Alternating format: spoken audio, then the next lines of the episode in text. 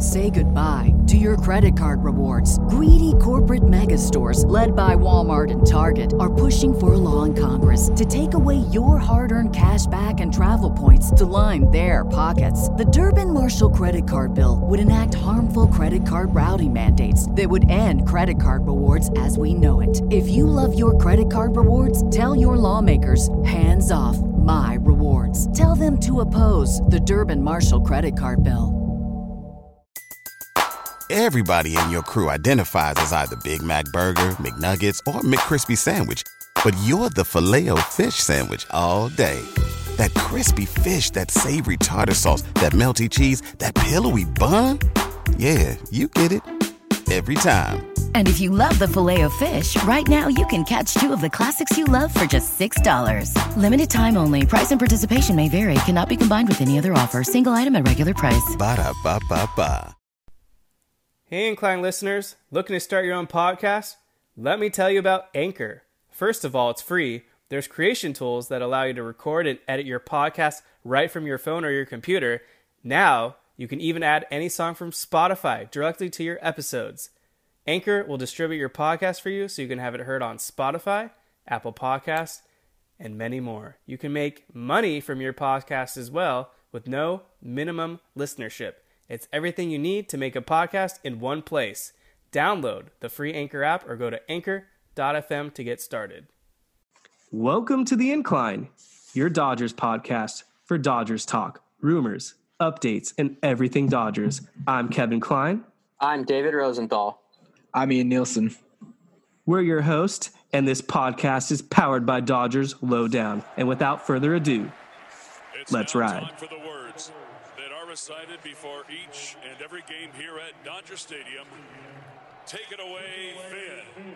It's time for Dodger baseball.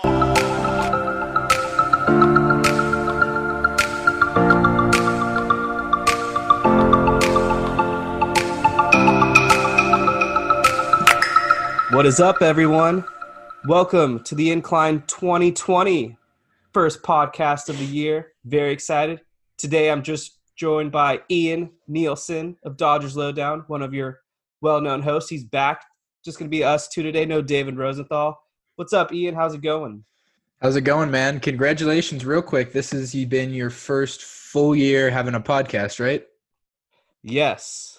Well, congratulations, and it's awesome to see the way uh, this whole thing has gone and the growth it's had in just a short amount of time. And I expect 2020 and this entire decade should be a pretty big uh, turning point in the right direction for us all. Hell yeah. Make sure to subscribe to The Incline. You can find us on Apple, Spotify, Stitcher, Google Play, Anchor.fm, you name it. So, what's up, Ian? I want you to start the show off. What's on your mind? Well, the first thing that's on my mind, and I just want to, you know, say this because our dear friend David Rosenthal's not with us. He, before I say anything, before Kevin says anything, he just wanted you all to know that under no circumstances do you trade Lux or May. The Dodgers farm system is too deep, and they can afford to trade a package of a bunch of those other prospects instead of just those two dudes.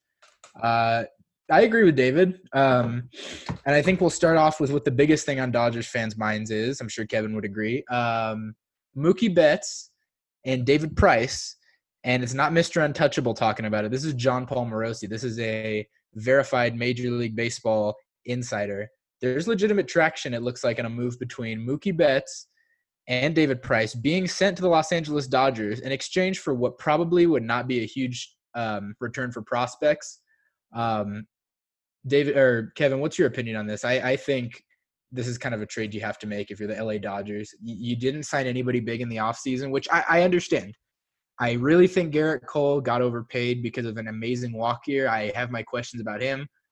Anthony Rendon, a little bit similar situation. Um, and again, you have Justin Turner to play third. You'll have Kody Hoese coming up, our first round pick pretty soon, I'd imagine. Seager could maybe move over there someday if Lux uh, upgrades defensively. But to me, this is the deal that while you don't really have a need in the outfield, you certainly don't have a need in the rotation for a guy like David Price. You're adding a top five MVP caliber talent to an already great roster, and he's a right-handed hitter. He can hit at the top of the order. Uh, let me get your take. I want to see what, how you feel about this. Yes. Well, on the last episode of The Incline, which was right before Christmas, I want to say. It seemed like the David Price and Mookie Betts trade saga was starting to really develop. And then the holidays rolled around and things kind of stymied. Well, now it's January 2nd and looks like the Dodgers are back in business, really compelled to make a move. And I think you have to go all out to make this trade possible. And yes, I agree with David and you as well. We don't want to trade Dustin May or Gavin Lux. Those guys are untouchable in my mind. Although I'm a little more willing to part with May if the package is right. But yeah, you got to make this trade happen. Mookie Betts is an MVP caliber player. He's a top five player in all of baseball. He's the guy you want at the top of your lineup, and I think they would be they would really be missing out if they let him go elsewhere because there are 28 other teams in the league, and you can't just assume the Dodgers are the only one trying to make a trade for Mookie Betts. I'm actually very happy that the Lindor talks have died down. It appears that the Indians are only willing to move Francisco Lindor if Gavin Lux is involved, and I think the ceiling with Gavin Lux is insurmountable. I think he's going to be an all-star even as soon as 2021. In 2020, I think he will be a big impact bat. I expect him to be at least the everyday second baseman, assuming Seager is still with the Dodgers. So I'm very optimistic. I think this trade's going to get done within the next two weeks. I really do think Mookie Betts and David Price are going to come to the Dodgers. Yeah, and I want to touch on what you said real quick about the whole Francisco Lindor talks because that was the other deal. They were looking at maybe Francisco Lindor. Um, I always had a hard time believing that one because the LA Dodgers have a franchise caliber shortstop in Corey Seager. Yes, he underperformed last year, but if you look towards the end of the year, you started to see the flashes of greatness offensively again from him. He's proved he can play defensively at shortstop. He's a little bit bigger. I know he's tall, but he's very thin, very athletic. Uh, I think he's done an outstanding job defensively. Certainly was better than Machado. Um, and he has proven that he probably will be the franchise guy at that position. Uh, the whole talk about Justin Turner moving over to first, he always said he was open to it, but what guy is going to go out and say that he's not open to it? A guy, especially a guy like Justin Turner, he's not a malcontentious player. I don't really think there was intention for that deal to get done. And to be quite honest with you, as talks went on for that deal, the name I was more interested in every time was Mike Clevinger. Mike Clevinger was more the focus, in my opinion, for that deal because maybe you're adding another third pitcher to that Buehler Kershaw mix. And either way, um, this deal seems like a no-brainer to the Dodgers. Um, you're going to be able to slot Betts into the outfield alongside Bellinger, and likely it can be a little bit of a cushion. It can make Alex Verdugo's transition back to the major leagues a little bit quicker or a little bit easier. It doesn't have to rush him back.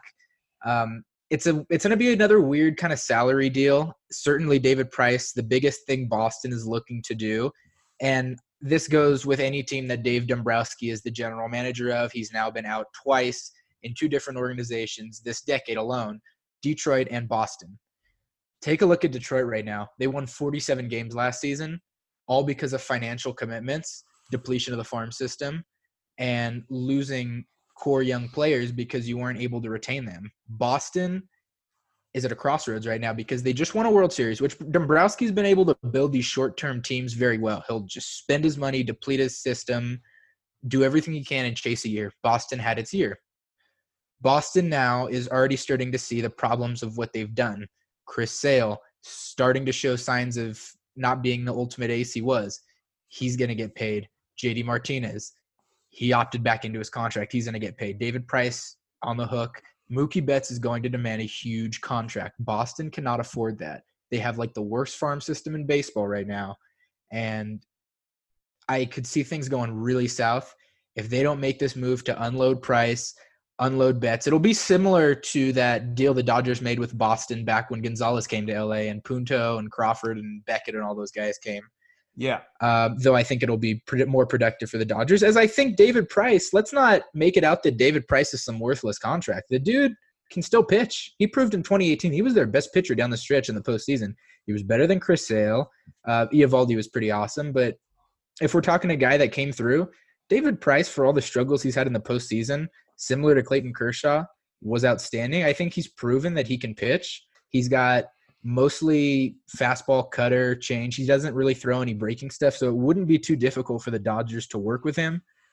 I, would not be surprised to see him be the number three behind Buehler and Kershaw this year, maybe even ahead of Kershaw. That you're adding a legitimate starting pitcher to a rotation that's kind of young right now, and it would help. You know, not put take the pressure off guys like Urias. It would take the pressure off guys like May and Gonsolin, whatever youngsters come up from the system. So I personally am a fan of this deal. And if it could possibly mean having to give up another prospect to unload Pollock to Boston, I think you do that as well. Definitely. I, I really like your point about Detroit and Boston. My issue with the Red Sox was after they had won the World Series, I don't know why they didn't just let players like Eovaldi go. Instead, they locked yep. themselves into financial hardship, and that's where they are today.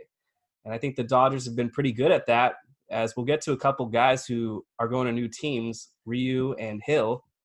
But staying back to the point, what I really like about this David Price acquisition is he's only got three years left on his deal. And mm-hmm. I mean, if the Dodgers kind of showed their cards by offering Gerrit Cole an eight year contract, then we are going to most certainly be in a fine financial position the next three years. Once David Price's contract is off the books, that's when we start to focus on paying guys like Bellinger and Buehler and maybe Lux. We'll see what how it all pans out, but right now I don't think the Dodgers are really concerned about money and that's why David Price is a great veteran arm to add in this rotation because I feel like a lot of fans are expecting big things right away from May and Urias, but April and May, they kind of have to ease these guys in because none of them are going to be pitching 200 innings. I think at most, maybe May gets 150 major league innings as well as Urias because the primary concern is saving their arms for the longevity, not with um, willing to risk injury. Plus, we got the whole postseason, which could be another deep run, hopefully. So that's why, yeah, David Price is a great fit into this Dodgers rotation because they got to replace Hyun-Jin Ryu and Rich Hill. Ryu is off to Toronto for a four-year, eighty million dollar deal. Where do you think the Blue Jays will find themselves in the division next season? I don't see them being any different than they were last year. They're a fourth place team. Baltimore is absolutely pathetic. Uh, the New York Yankees and Tampa Bay Rays have kind of taken control of the AL East, and Boston, depending on what they do with Mookie Betts and David Price, depends on what they do before the season. I see them as a solid third place team, regardless of the trade, regardless of keeping them. Uh, I don't see a whole lot changing in that division. Um, Toronto adds a very high upside pitcher in Ryu, and we all saw last year the upside was insanely high. He pitched very well for the Dodgers. I think he was. Did he lead baseball in ERA last season? He's been number two. I or no, no, no. He's been number two behind Degrom the last two seasons. He's shown that he has what it takes to be a very good pitcher. Toronto absolutely overpaid for Ryu, four yeah. years and eighty million dollars. First off, congratulations to Ryu. Let's just give it up to him. Let's give him a round of applause for that because that dude didn't pitch for two seasons essentially. He pitched about four innings over two years from 2015 and 2016. He is not dominant in the slightest. He does not throw a touch over 90. And against all odds,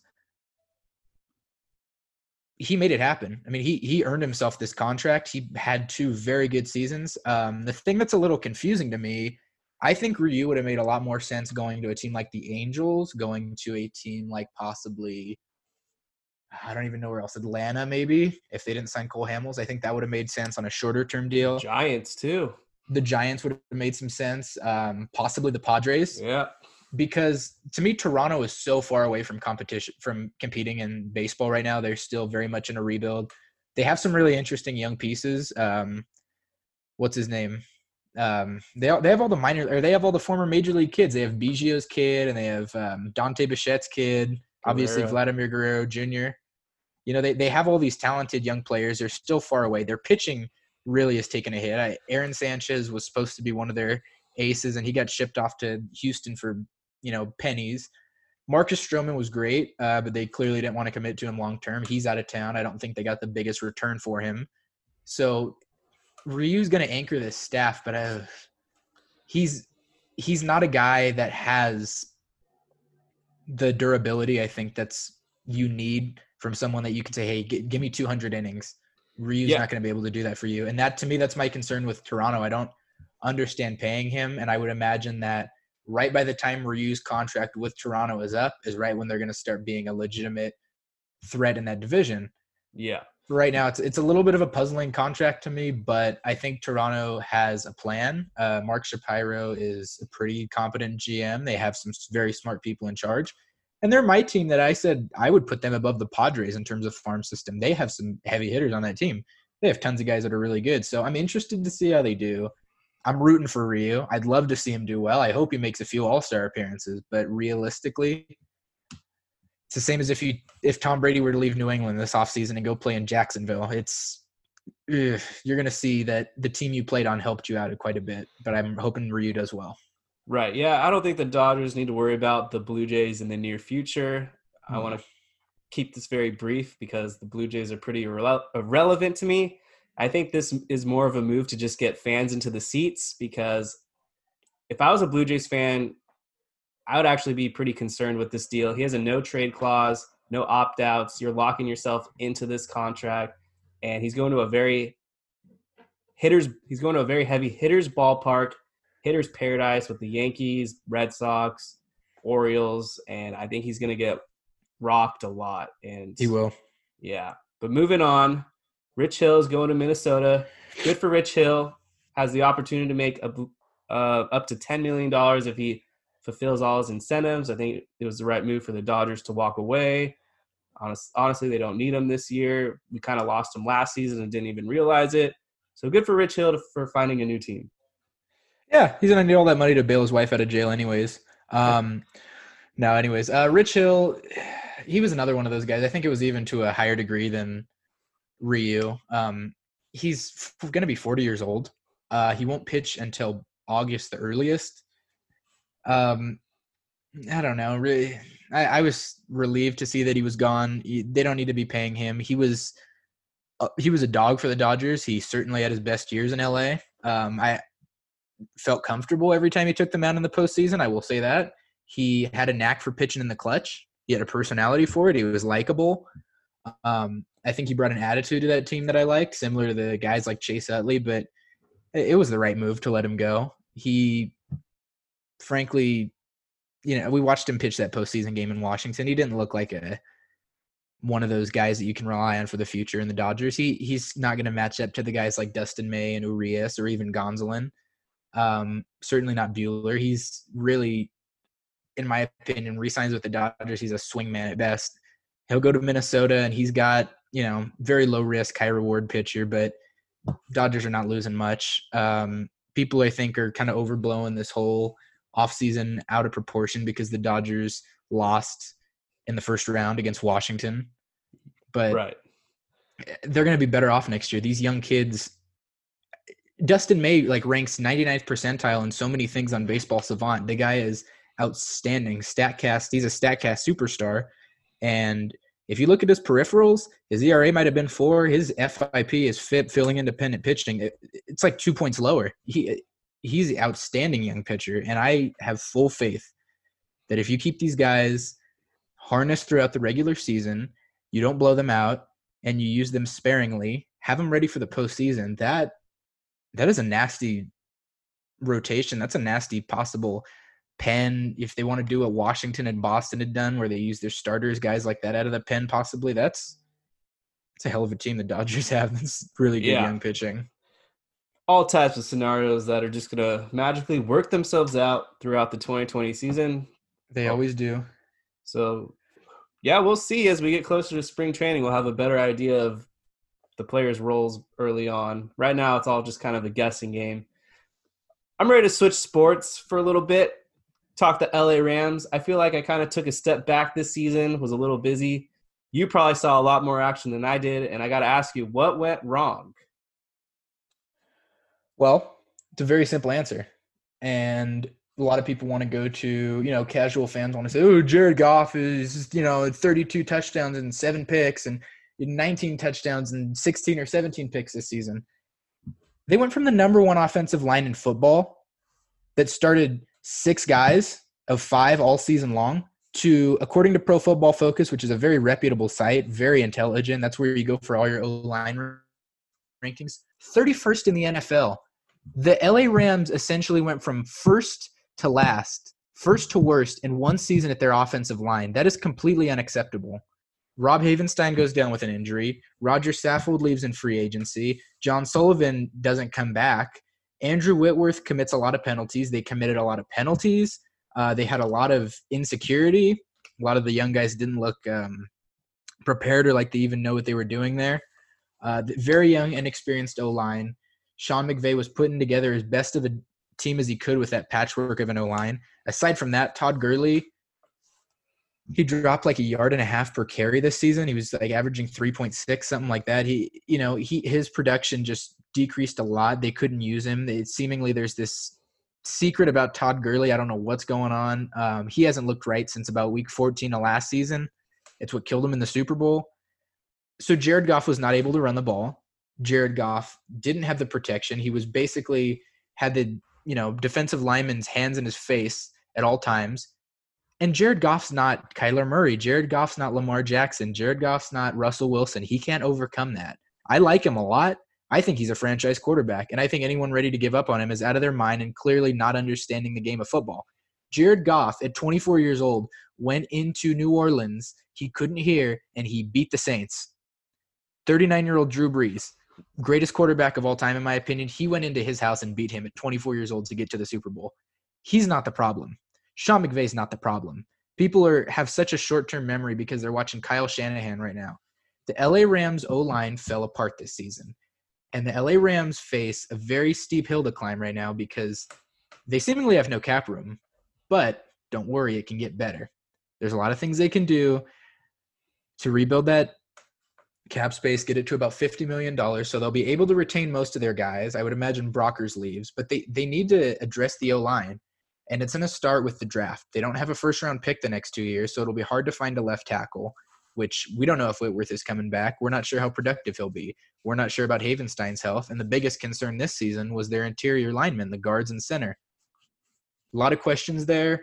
They're going to need to focus on building the O line. They're going to have to probably sign a free agent or two, and they're going to have to draft guys because outside of Bobby Evans and Austin Blythe getting moved back to center looks a little bit better. I have a lot of questions about that O line, and they can't roll into next season with this group.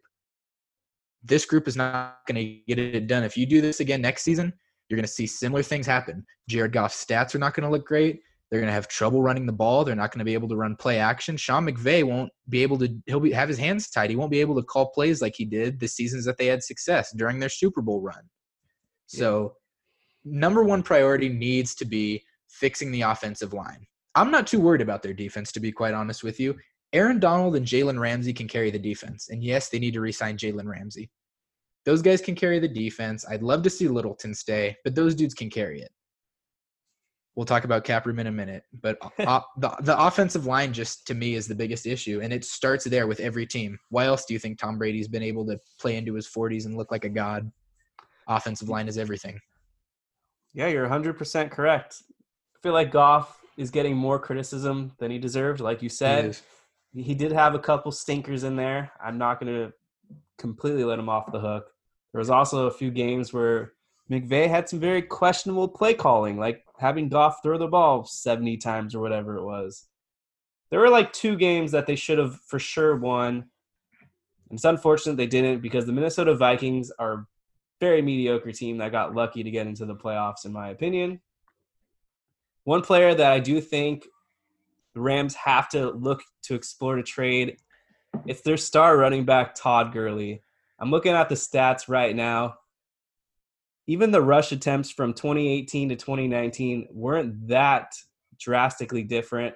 He went from 256 rush attempts over 14 games to 223 rush attempts over 15 games, going from 1,250 yards to 857.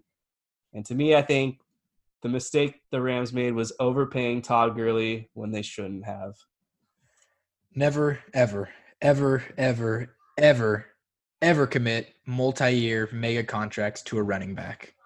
Huge mistake. That was the biggest problem they did. Um, and I signing Brandin Cooks was ridiculous too. Yes. He does not fit in that offense, just like Sammy Watkins didn't fit in that offense. It's Robert Woods, Tyler Higbee, Cooper Kupp, Gerald Everett dominant. Um, but I, I agree with you 100% about exploring a trade option for Todd Gurley. You can save about four and a half million dollars trading him. Look, you're not going to get a huge return. And it's going to be hard for Rams fans to accept because I understand what the LA Rams were doing when they brought in all these stars. It looked terrible their first year. They hired Sean McVay and were kind of the San Francisco 49ers where they burst onto the scene a little bit out of nowhere. They signed a lot of stars brought in a lot of talented guys, brought in guys that were going to sell tickets so they can sell their personal seat licenses and make sure that their season tickets sold by 2020 when the new stadium opens up. New stadiums opened up. You don't have to concern about that anymore. Focus on building a good team. And a lot of good teams in the NFL are not built by a star running back. The Dallas Cowboys went 8 and 8. Star running backs is not it. It's not the hokey pokey. It's not what it's all about trading Todd Gurley would be the smartest thing. You're not going to get a huge return, but you will get relief. And as a team, as an organization, you'll be able to stop focusing on building the offense around Gurley, who's shown that he can't be the dude that can just the end all be all. He's not it. Focus on building it around Jared Goff. He's your quarterback, and he's the guy you've chosen to pay. Veteran running backs are out there. There's look at how they did when they brought in CJ Anderson. And I think if you give Henderson more opportunities and more carries, same with Malcolm Brown, bring in a veteran running back or two. Lots of teams do it every year, and a lot of teams have been very successful doing it. The Baltimore Ravens have been really successful. They're 14 and 2. Granted, they can't run that offense because they don't have a mobile quarterback like Lamar Jackson, the Rams. But right. I, you know, and a running back is only as good as his offensive line is and as good as his health is. And Todd Gurley has neither of those appears on his side. We know his offensive line was atrocious last season. Yeah, I have a and his health has been a major question. Absolutely. Tyler Higbee. Why yes. wasn't this guy utilized a lot more during the first half of the season? It didn't seem like until about week, what is it, week 13 or 12, after Everett went down, yeah. he really started to become a big part of the offense. Where was this guy in the first half? Because I feel like he would have made a major difference if they incorporated him, and I I think he's going to be a top five fantasy tight end next next season. I'm 100% with you. Tyler Higbee's insanely underrated. Had he not had the domestic issue uh, where he, you know, got in the fight with that dude and got arrested under felony charges, probably would have gone in the late first or early second. Rams scooped him up late. Uh, he's an insanely talented tight end. I think the biggest reason has to be one, their commitment to Everett, because I think they saw him as a better possession tight end and they still saw Higbee a little bit more as a blocking tight end. Um, we watched him in the second half. And in the second half, I will say the Rams' offensive line did get better. Wasn't great, but it got a little bit better. The scheme that McVay was running was better because Higbee, on a lot of the play action passes and a lot of the passes where Jared Goff was able to roll out of the pack, roll out of the pocket, not just sit back and try to air it out and, you know, do all that. When he was able to get out of the pocket a little bit, he was able to find Higbee. Jared Goff does amazing fighting tight ends, and we've watched these plays happen a lot. I mean, it's like on Madden, it's one of the play action top plays that the Rams have in their playbook. You roll out the tight end, you give it off to Higbee. He was one of the top receiving tight ends, in my opinion, watching him. Probably the most underrated tight end. You know, you got the guys like Travis Kelce, you got the guys like George Kittle. Higbee's got to be up there, and I agree with you. Next season, he will be at the top for fantasy. They need to get him more involved. Forget about Brandin Cooks. Forget about, you know, paying these deep threat receivers because that's not the kind of guy Jared Goff is. Utilizing the tight ends, maybe doing a two tight end set could work as well. But I, I completely agree in the sense that Tyler Higbee proved he needs to be a big part of this offense. And going forward, he needs to be a big part of the offense. Yeah. Next season is going to be a very interesting Ram season. I'm going to be very tuned into the offseason because I think a lot of stuff's going to go down.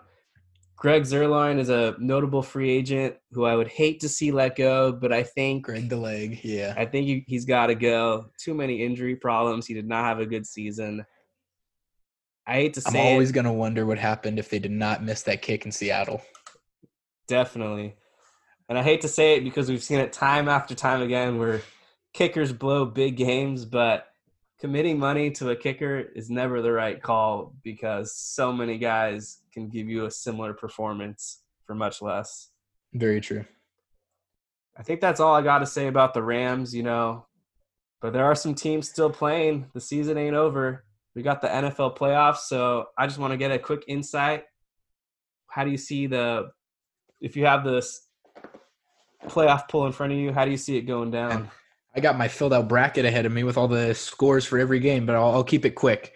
Um, I'll go through each conference in the AFC. Um, we've watched Baltimore play all season. You can't stop that team. You can't if you can't stop the run, you can't stop Baltimore. Lamar Jackson, Mark Ingram, Gus Edwards, they can just attack you. They're so physical. Their defense is outstanding. They're the team to beat in the AFC. I think their biggest challenge is Kansas City. Kansas City's got a very high powered offense. Uh, locking up the number two seed and getting a bye is huge for them because I believe they'll beat New England at home.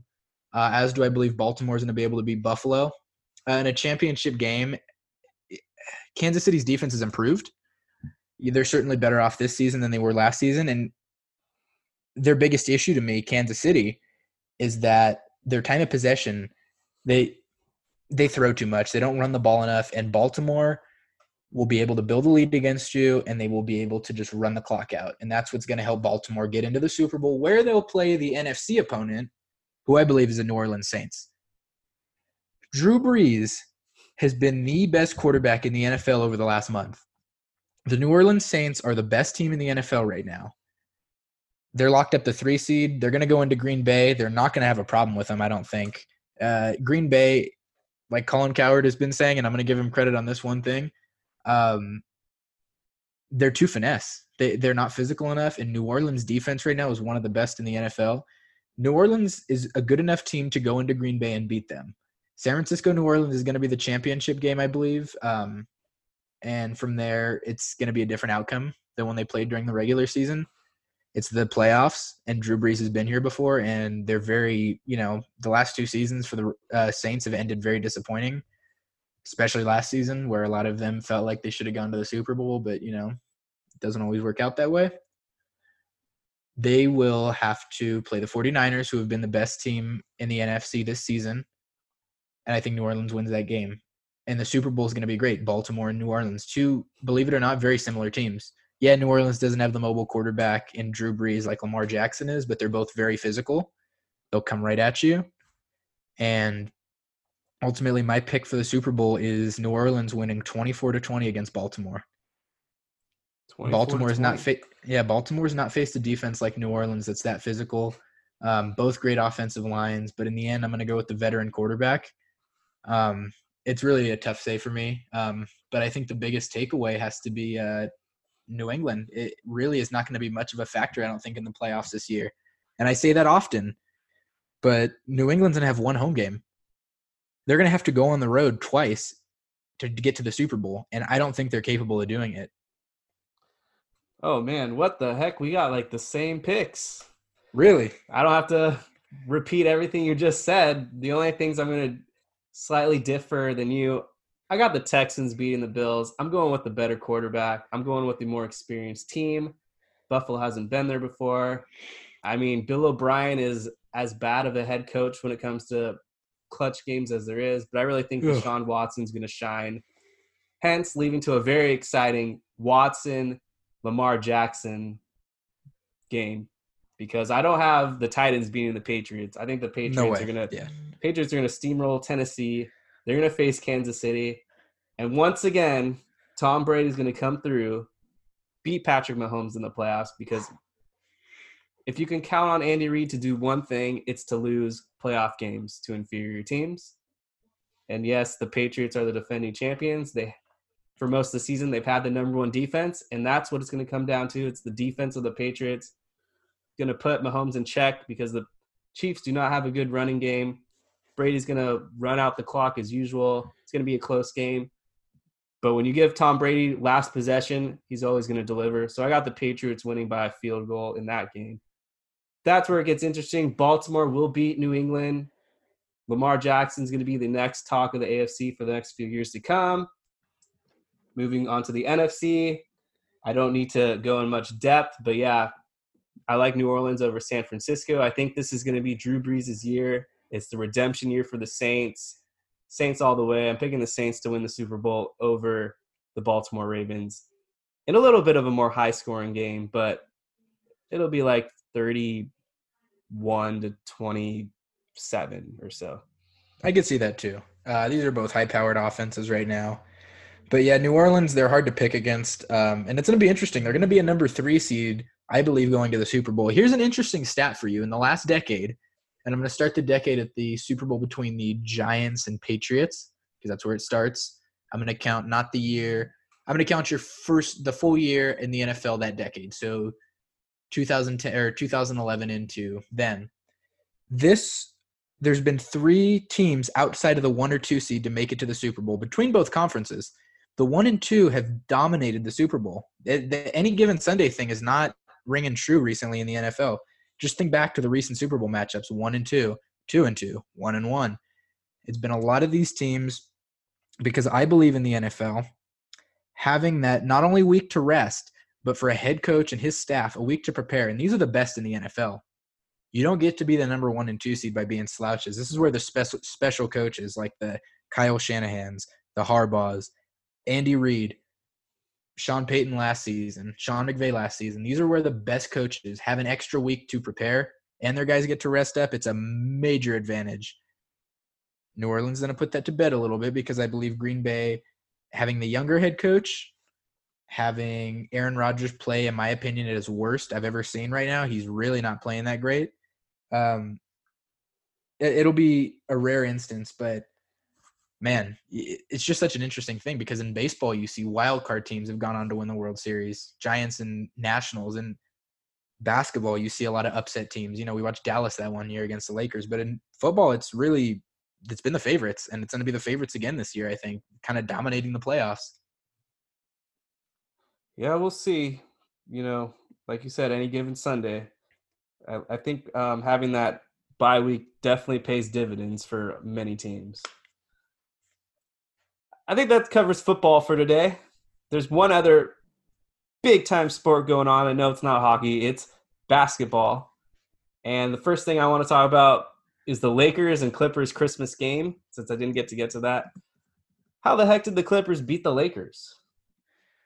Well, you know, you could go into talk about as much as, you know, go those blown calls and stuff. Certainly the um, officiating in that game is one of the things that was hotly talked about. Um, and you could argue that the Lakers got some calls that didn't go in their favor. But when you put those two next to each other and you put a LeBron that possibly was rushed back to play on Christmas Day, and you put a Anthony Davis that might not have been at full health, and you take a Lakers team that's now 27 and 7, still an outstanding record. They're almost at an 800 winning percentage. They're flawed. They're a very good team, but they're very flawed. The first about up until Christmas, they were playing last place teams. They were playing not very good teams. They weren't having the hardest competition and they were winning games. They've had a lot of ugly wins. I, they're they're a good team. They have, in my opinion, still the best duo in the NBA.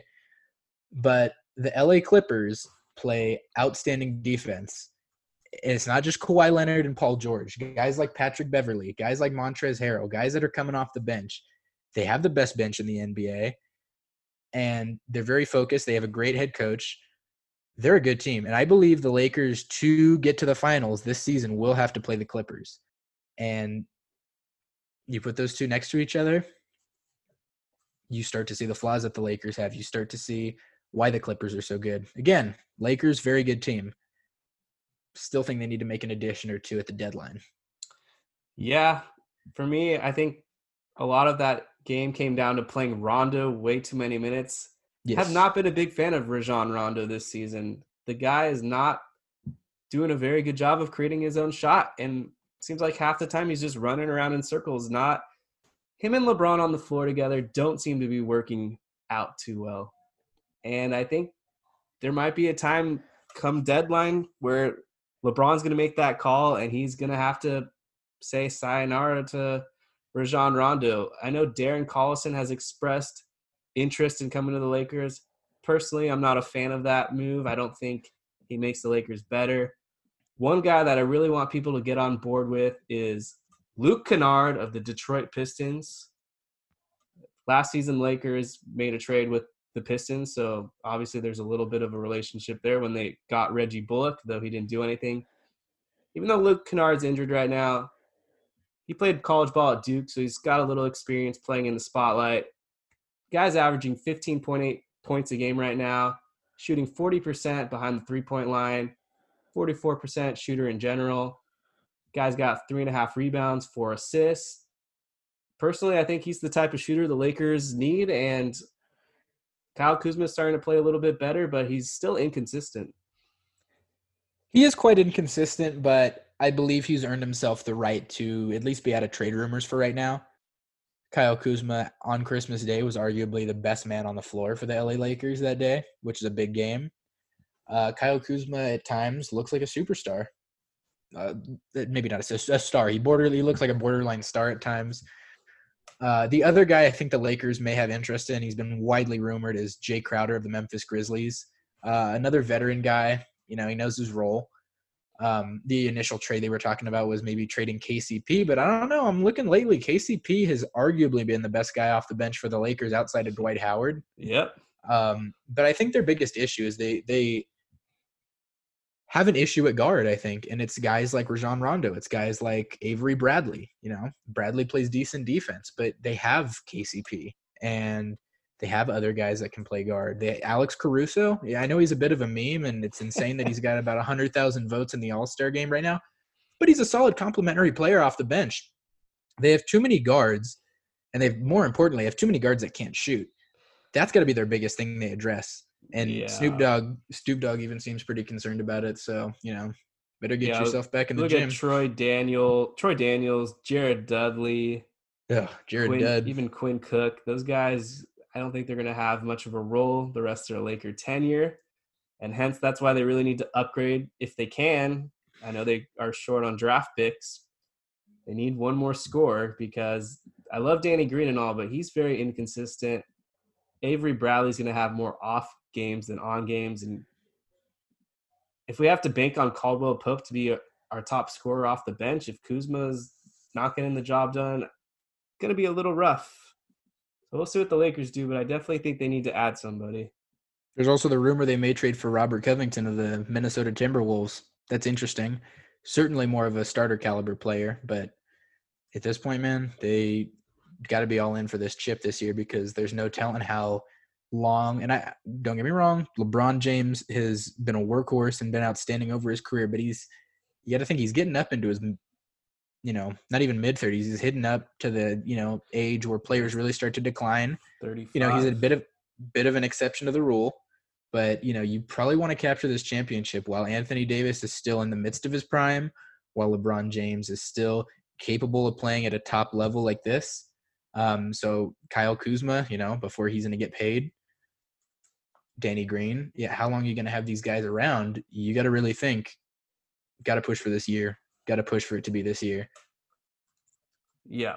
Well, right now they're three and a half games ahead of the Nuggets, who are currently yeah. playing for the top seed, and I think they're going to hold on. I really do think Lakers will be the one seed at the end of the day, barring any major meltdown or injury.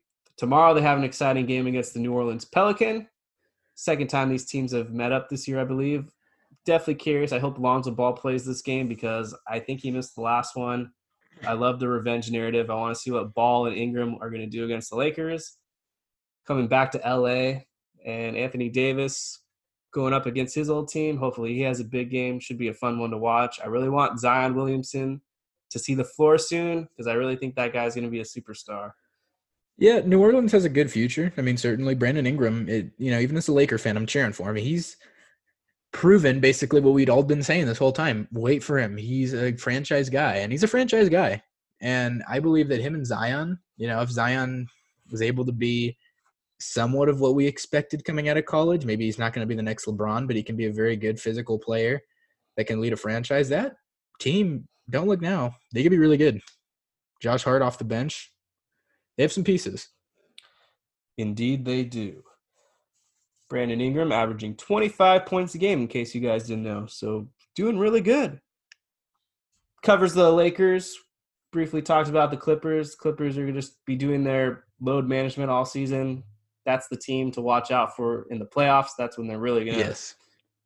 stomp your throat, put the foot on the gas pedal, all that, etc. Can't sleep on them. They've already beat the Lakers twice this season. Ian, I would like to know your Dodgers all decade team because I know you have a list.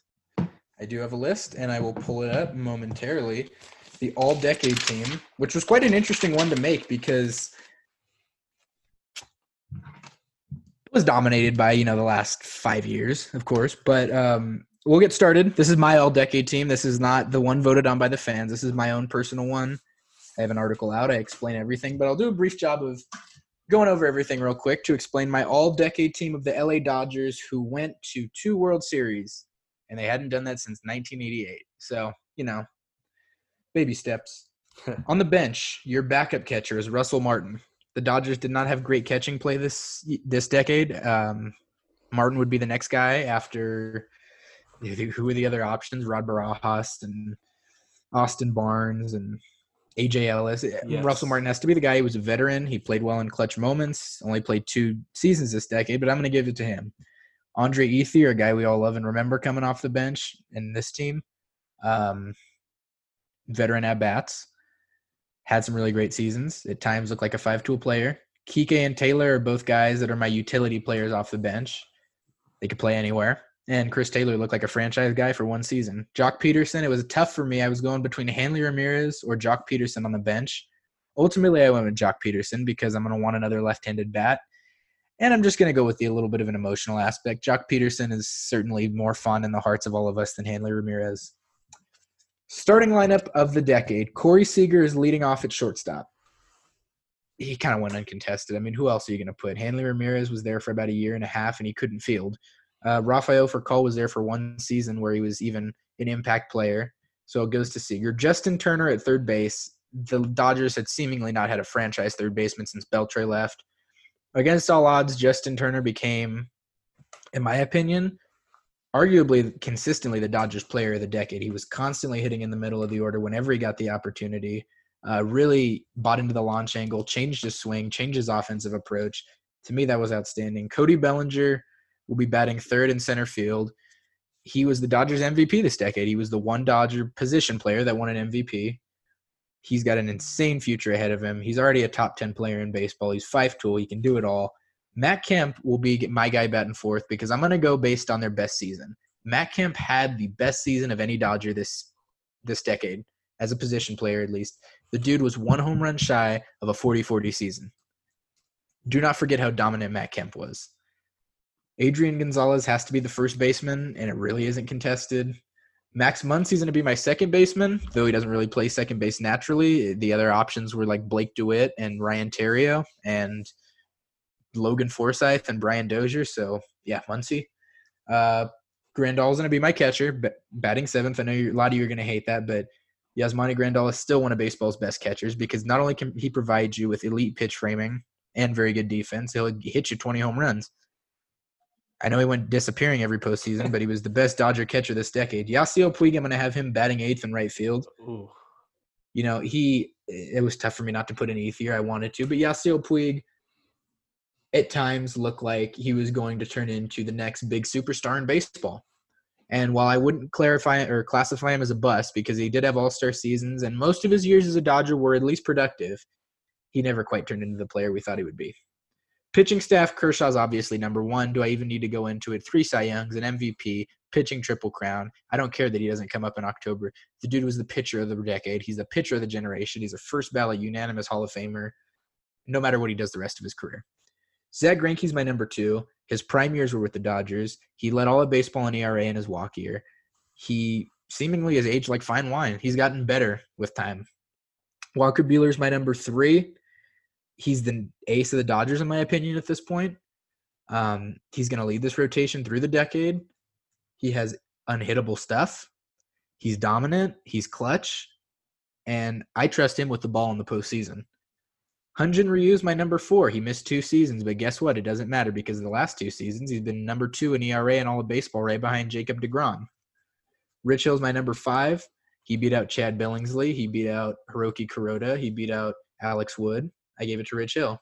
He came through in October, and his best years were with the Dodgers, ironically, starting at age 36 towards the end of his career. The bullpen was kind of a tough one because it's mostly a lot of guys that had one year as a Dodger that were really good. Uh, Kenley Jansen was my only obvious choice for obvious reasons. He accumulated an insane wins above replacement over this time, and his ERA yeah. minus was on average under 50. That's unheard of. Kenley Jansen, we seem to forget, and I'll even admit, because I'm a big critic of him, struggled a lot the last two seasons. From 2010 to 2017, you could argue he was the best pitcher, relief pitcher in all of baseball, best closer. He was outstanding. Brandon Morrow, one season as a Dodger, one outstanding season as a Dodger.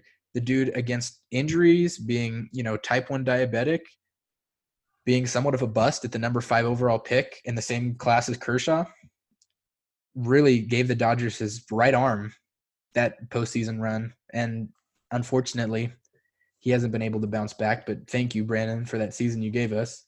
Pedro Baez is part of my bullpen as well. He went from, you know, hate club to cult hero. What more can I say?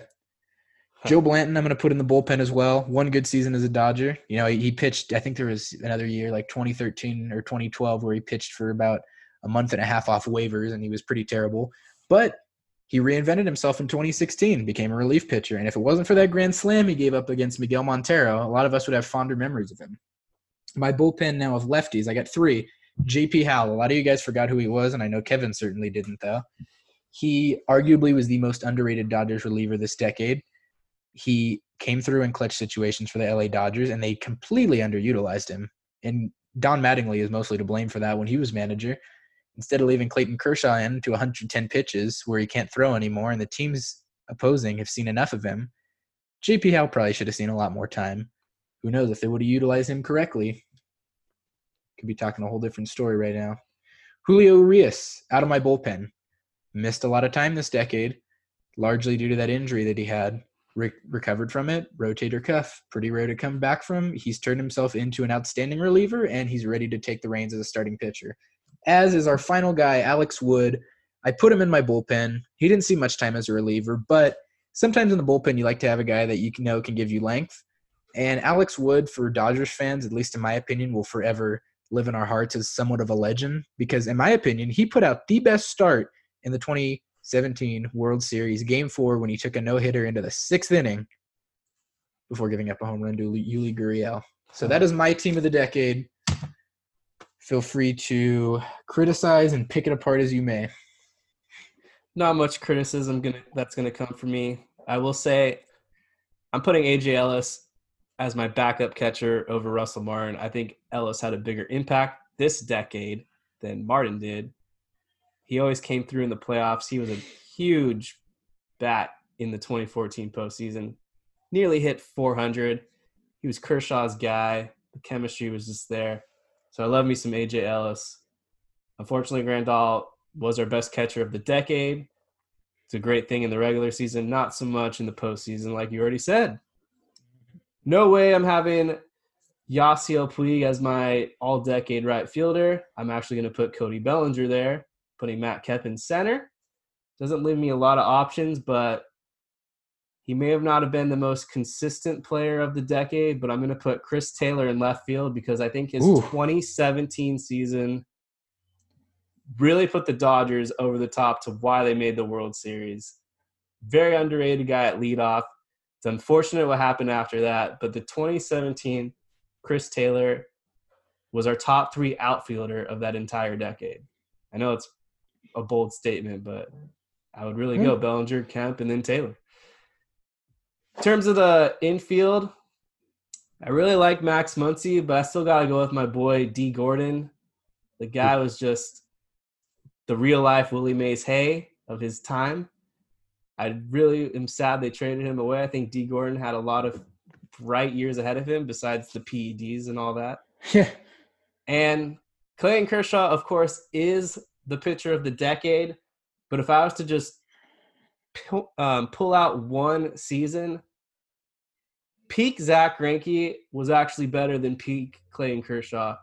What Ooh. Zack Greinke did in 2015, I believe he had a WAR of like nine, and I think Kershaw's yeah. top WAR was not even eight. When Greinke took the mound that season, you knew the Dodgers were coming away with a win, and Greinke did all he had. He gave it all he had in the postseason. It's a kind of a shame the Dodgers bats weren't there to support him. And Daniel Murphy happened, but Zack Greinke 2015, I'm never going to forget how good he is, and it sucks that they let him walk. 1.66 ERA was absolutely just insane. I know that his fielding independent pitching seemed a little inflated because he was pitching for the Dodgers, but I don't care. His ERA was 1.66.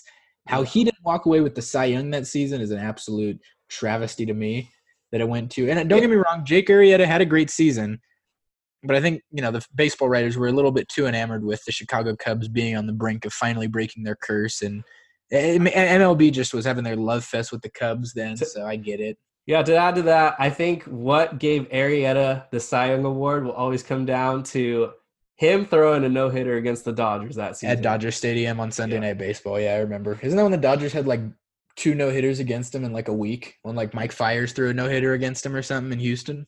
Yep. Cameras. yep, it was. pretty good all decade team. I'd agree with you on most all of that. My one big, uh, I'm sure a lot of people will agree with you on, is uh, Dee Gordon at second base. I am not going to put a second baseman who could barely put up a 700 OPS in his best season. I'm not even sure if he put that up. And negative defensive run save at second base. Man, come on. Come on, Gordon. I, I, I get that you were fast and I get you hit for a high average, but you had absolutely no pop. You didn't draw walks. You didn't put up good defense defense at third base. And while I'm not going to argue that Max Muncy's a gold glover at second base, at least with the way baseball shifted, pun intended, you can hide Max Muncy in the defense a little bit. When you shift all these dudes over to the right, you're able to have Max Muncy give you about third base, first base level range at second base and not be screwed over too much. You know, he's definitely going to need his work turning double plays, but I think he kind of, and I think we touched on this in an earlier episode a couple months ago.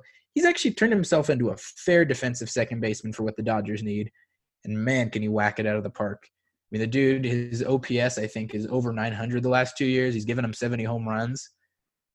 Um, yeah, it was kind of a no brainer for me to put Muncy there. Sorry, guys. Definitely Sorry, was a bargain signing that's really paying dividends for the Dodgers. Friedman doing what he does best we can spare a little time for a quick out of left field segment. I don't really have much to say.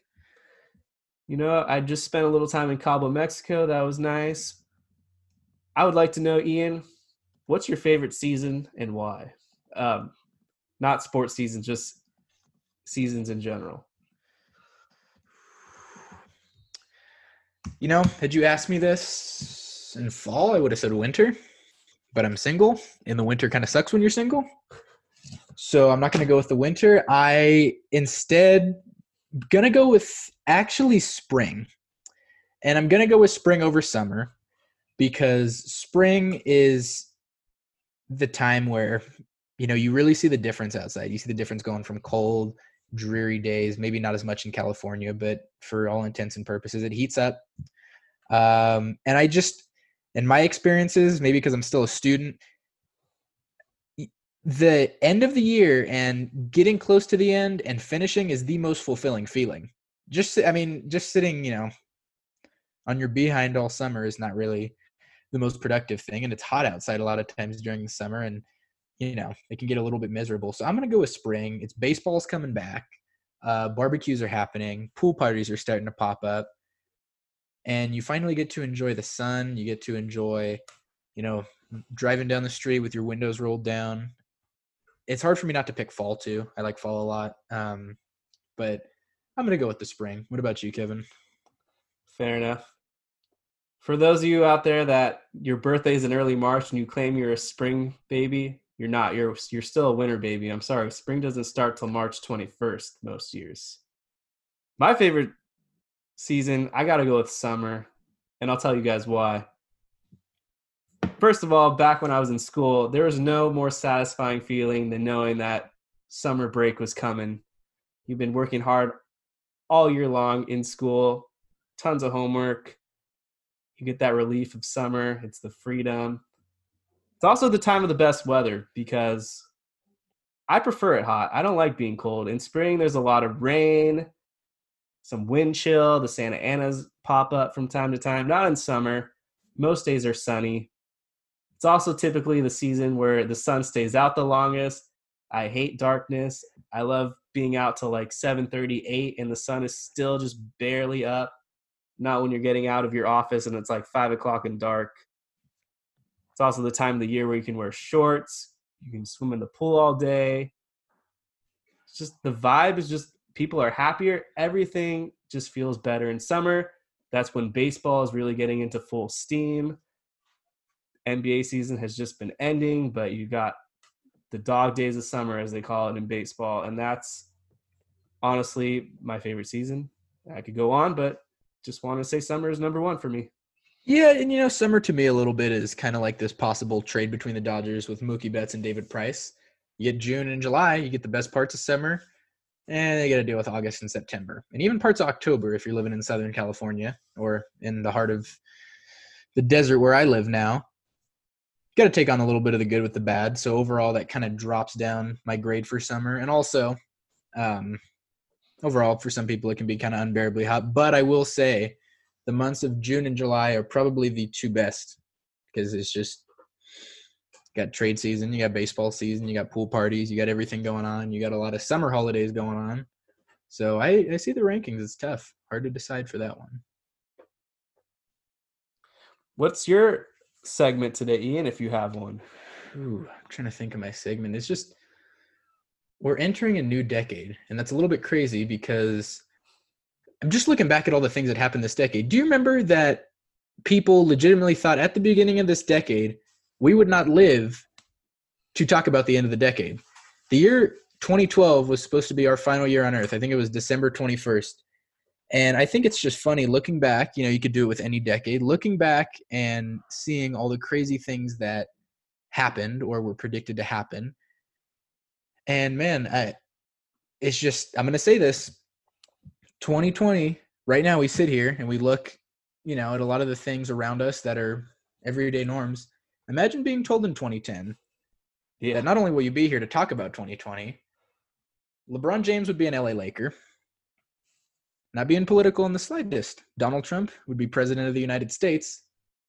And what else is another one we could think of that's just hard to believe?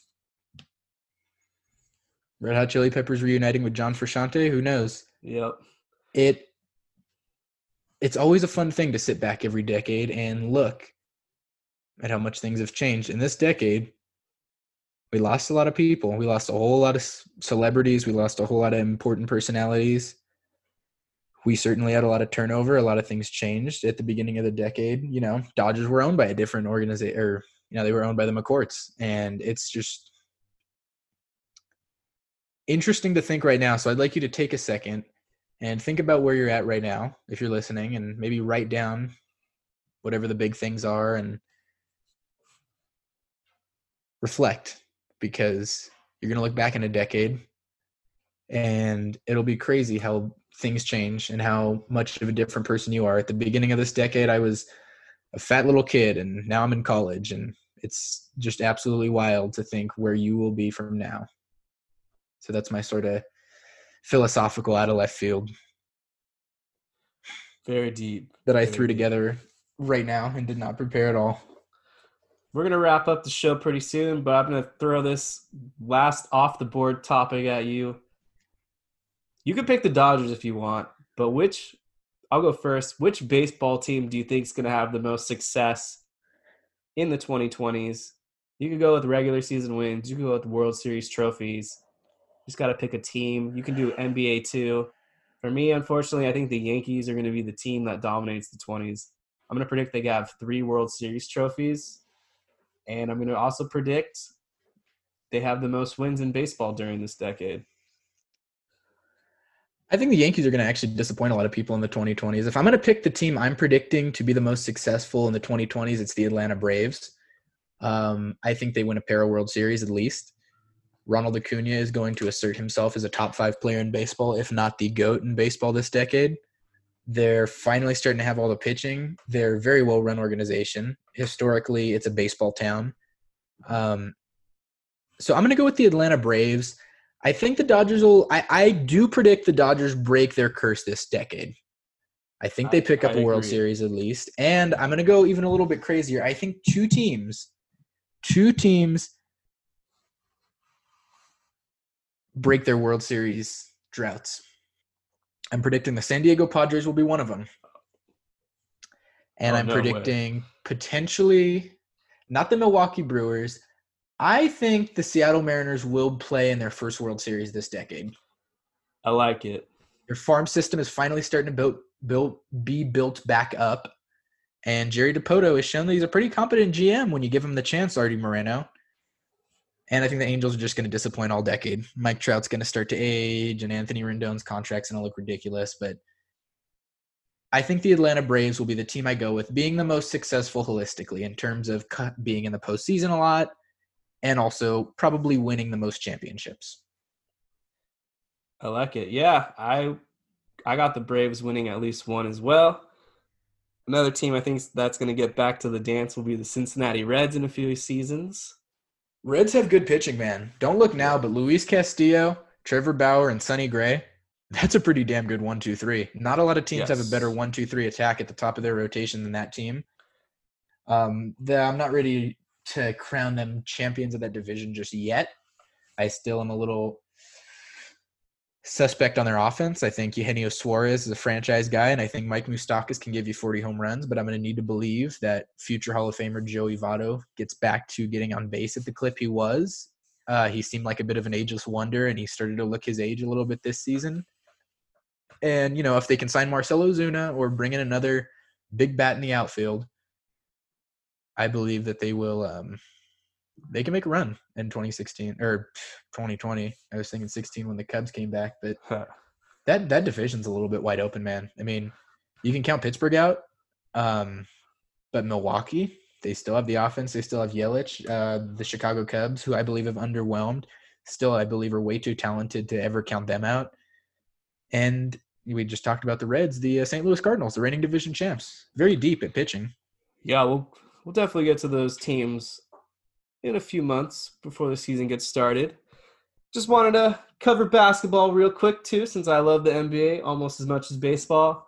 I'm going to say the team that runs this 2020s decade, the Lakers are going to get one, but the team that I think is going to get three at least will be the Dallas Mavericks. Damn, you just took my team, dude. And I was going to go with the Mavericks the too. The reason being, Luka Doncic is going to be a top three player probably starting as early as next season for probably the next decade.